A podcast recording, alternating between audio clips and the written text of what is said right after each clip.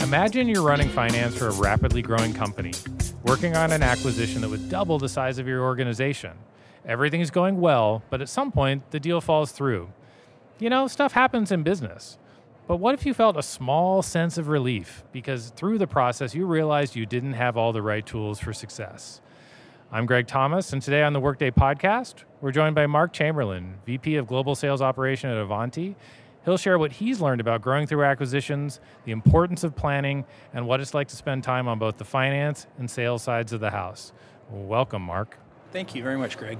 So glad you're here. So, so maybe just to start us off, tell the listeners a little bit more about Ivanti and what you do there.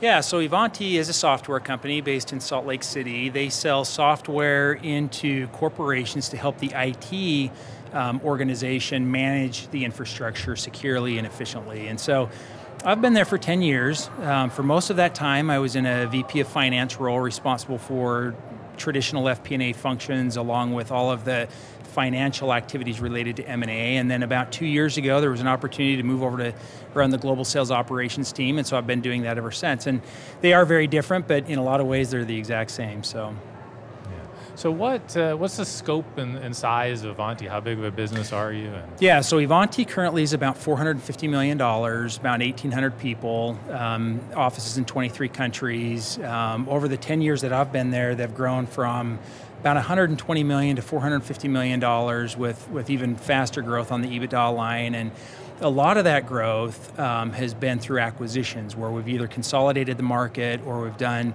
um, acquisitions in adjacent uh, product spaces to kind of you know expand our po- portfolio and offering and really with the intent of offering a one-stop shop for IT organizations to manage their infrastructure. And I know you were telling me that at the at the point at which you guys looked at bringing on a new planning solution, company was a little bit smaller, a lot of stuff was going on. Maybe walk us through that. Yeah, yeah, those were interesting days. At that time, we were really in the finance organization. It was me and two or three other people, and and we were doing the traditional thing and and essentially running almost all of our uh, planning and reporting out of Excel, uh, which is great. It's super, you know, flexible. You can do all sorts of things in it, but um, when we started going down this acquisition path, and, and the, the one that you referred to in, in your opening statement was the one that really it, it frightened me. It scared me to death, and um, it made me realize that there was just no possible way to scale the business doing what we were doing. There was just no way. And at the time, you know, when budgeting cycles would run around, would, would roll around, or we had to do a new forecast or something like that, we could do it. It was a heavy lift. It was kind of two or three a.m. mornings for a couple days, but but it, it would get done. And then all of a sudden, when we're staring at this massive acquisition. I realized there was just literally no possible way to uh, to move forward the way that we were doing things. So that was somewhat the aha moment that yeah. the way you were planning needed to change. Absolutely. So, so, where'd you go from there? So we, you know, looked at all the top vendors and including Adaptive certainly, and um, what we found, we kind of boiled it down to two or three top ones, and, and what we found w- was really interesting that the technology seemed fairly similar. I mean, you did it in different ways, but you know, you, you, you got it done more or less the same. Um, but but the biggest difference that I noticed was the partnership and the relationship that we had established with the different vendors as we went through that process. And and some of them were more, you know, kind of here it is, take it or leave it. And adaptive was very much the opposite, where um, they spent a lot of time to understand our business, not just how as it was structured today, but where I thought it was going. In particular, our focus on uh, mergers and acquisitions, and and they brought a lot of best practices to the table as well. And so it wasn't me just sitting down saying, "Hey, here's what I need to do." They they were also it was a very collaborative um, effort where they said, "Well, hey, you know, we do this for a living, and this is what we've seen. Have you ever considered that?" And um, anyway, that was that was really the trigger point that that caused us to go to adaptive. And five years later, here we are still, and um, it's been a really good relationship. And they've um, I, I, can't I can't emphasize enough how many times they've jumped in to to help us out on a moment's notice. It's it's been a really good partnership. So let's come back to the partnership in a minute, but let, let me let me back you up a little bit. So before you saw that you needed a change.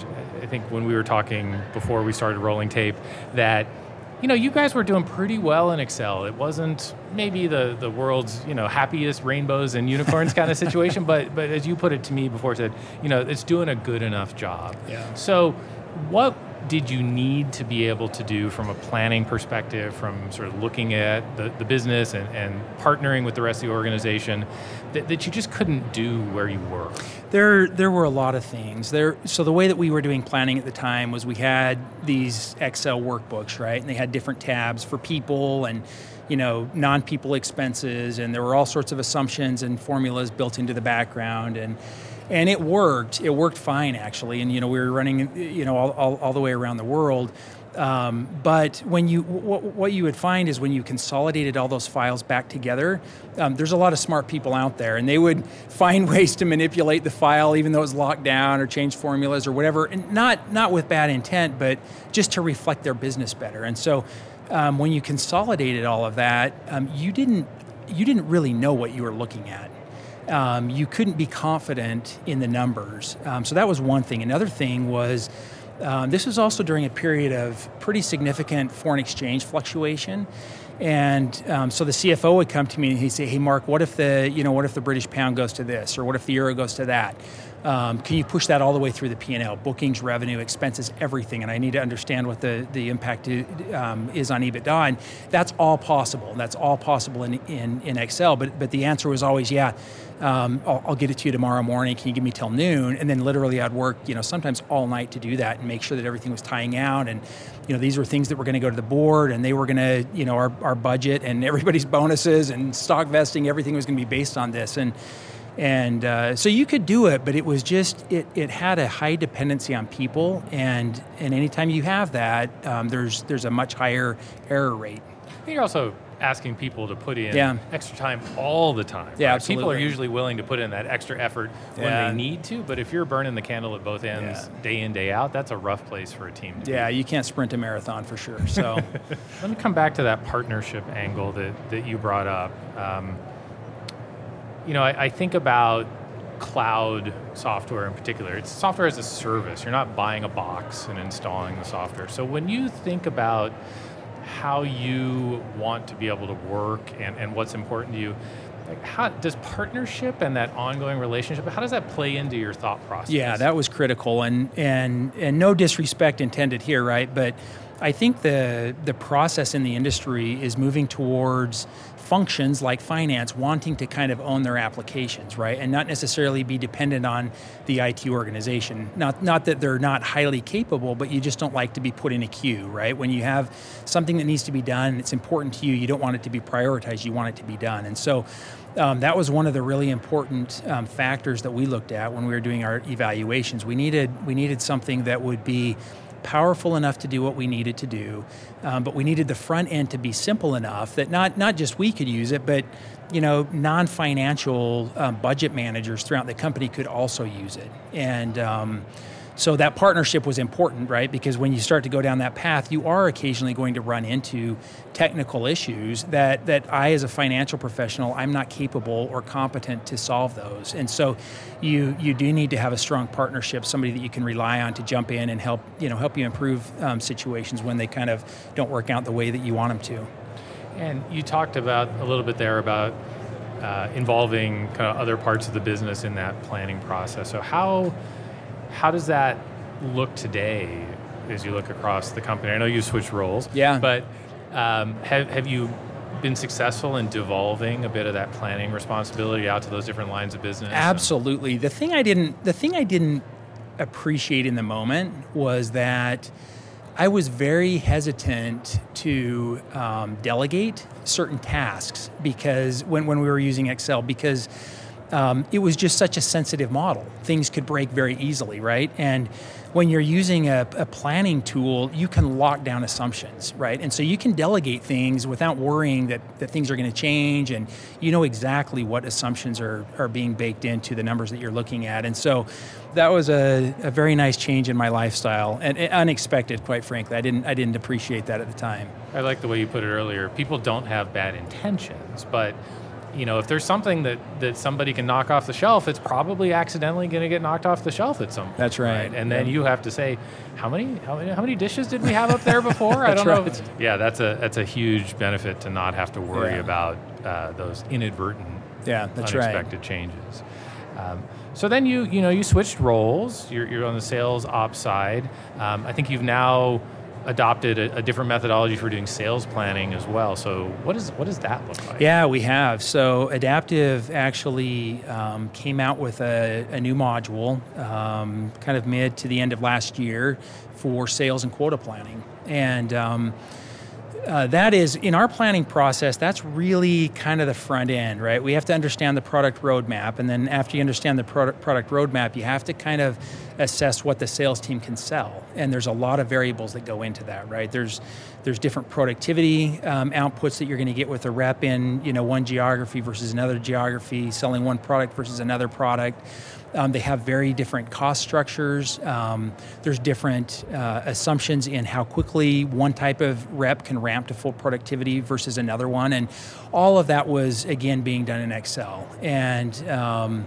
it, uh, it, and and it worked, but it just consumes all of your time, and so you don't have a lot of time left over to um, analyze and understand and build a narrative around you know how best to structure the business. Because you're you know during during the heat of the budgeting cycle you're turning your budgets you know a couple times a week. And um, and so you just need that ability to to be really flexible. And so you know again adapt has been super responsive. They've come in with a lot of best practices a lot of things. In fact one of the one of the probably the very best um, pieces of advice that, that I got from Adaptive after they spent a bunch of time to understand our revenue model and our bookings model and our whole quota planning process was, um, you know, and they were gently, they were gentle about this, but they said, hey, Mark, have you ever thought about simplifying your model? And, and I explained to them all the reasons why, yes, I thought about that, but I couldn't do that because you lose, you know, a lot of precision. And, and they just kind of walked me through and helped me understand that you, you might lose a little bit of precision, but it's probably not material um, in relation to the amount of effort that you're putting in to get that. And, and, and sure enough, that, that turned out to be true. And so we were able to simplify our models. I would probably say it's 25% as complex as it used to be and and then when you start to kind of That's automate yeah it's huge huge productivity. And it was wasted effort right? I mean it didn't feel like it but when after we went through the process and we stepped back we realized that you know what we're essentially getting the exact same answer in a fraction of the time. And then when you take that simpler model and you automate it then you even have you know greater productivity. And the and the real benefit to this isn't that we're going home you know early every day but you just you have time to now understand the business and figure out how to optimize it whereas before you were just trying to roll the numbers up and be able to report it so. Yeah sometimes what people really want is time back to think yeah. right to work on strategy to, to plan. That's right. when you, when you get rid of some of that menial work that, that really helps with that. Yeah. Um, so I want to I want to shift gears uh, here a little bit. So you've had an interesting path. You, you know, you were in finance, now you're in sales. Um, I'm not sure which side of that fence is the dark side and which side is not. Depends on who you ask. Probably so. Um, but that's an interesting perspective. How do you think being having a foot at least in some point of your career in each of those camps has has, um, has informed your perspective? Yeah, I mean, what what you find in those two different disciplines is the same, I think, that what you find in life generally is that one side of the story is rarely complete. And uh, that's true in life, it's true in business, it's true in sales and finance. And and uh, so, kind of having that different perspective um, helps me step back when there's conflict and be able to understand and appreciate both sides and really work through the issues in a way that usually you can find a solution that is acceptable to both sides but you just have to appreciate where both sides are coming from in order to get to that to that spot you can probably help your sales team understand the perspective of the finance yeah, person and absolutely. and and that's it right? I mean the sales guys it's you know they feel like the finance guys are trying to make it difficult to do business and and and the finance guys feel like the sales guys are trying to hide things from them and all that right? And and it, it, you just kind of have to help both sides understand that no here's the perspective from the finance side and this is the way that we grow the business financially. This is the way that we continue to do acquisitions is by producing financial results and and you help this the the sale the, the finance guys understand that deals aren't always structured the way that you think and as a leader of, of, of organizations what what have you taken away from that that, that, that informs the way that you, you lead your team now and, and maybe coach even some of the folks who are still on that finance side. yeah, and I still have uh, significant involvement on the finance side as well. And the way that I the, the way that I approach it and, and, and really strongly encourage my team to, to look at this as well as you just you need to be transparent and and you need to just communicate openly and, and you need to trust the other side. And um, and as you do that you you usually get to the same place that you would have anyway but you get there a lot faster um, because there's not as much you know discovery and digging you know by both parties trying to find out what the real intent is. It, it's kind of a compounding effect because you build trust, and then the next decision goes even faster and faster and faster. So yeah, our, our listeners can can hear some of the background noise. We're here at Workday Rising, and there's been a lot of talk about, about culture and that notion of a, of a high trust environment, and that when people have that trust, it, it unlocks a lot of latent potential, people are willing to, to, to go the extra mile, and, and, and that's what you're just describing. That's right, yeah. Um, so, what does your world look like today in, in kind of the, the, the land of active, active planning? You're, you're still probably doing similar things. Yes. Uh, but maybe you're spending your time differently. Maybe the relationships are different.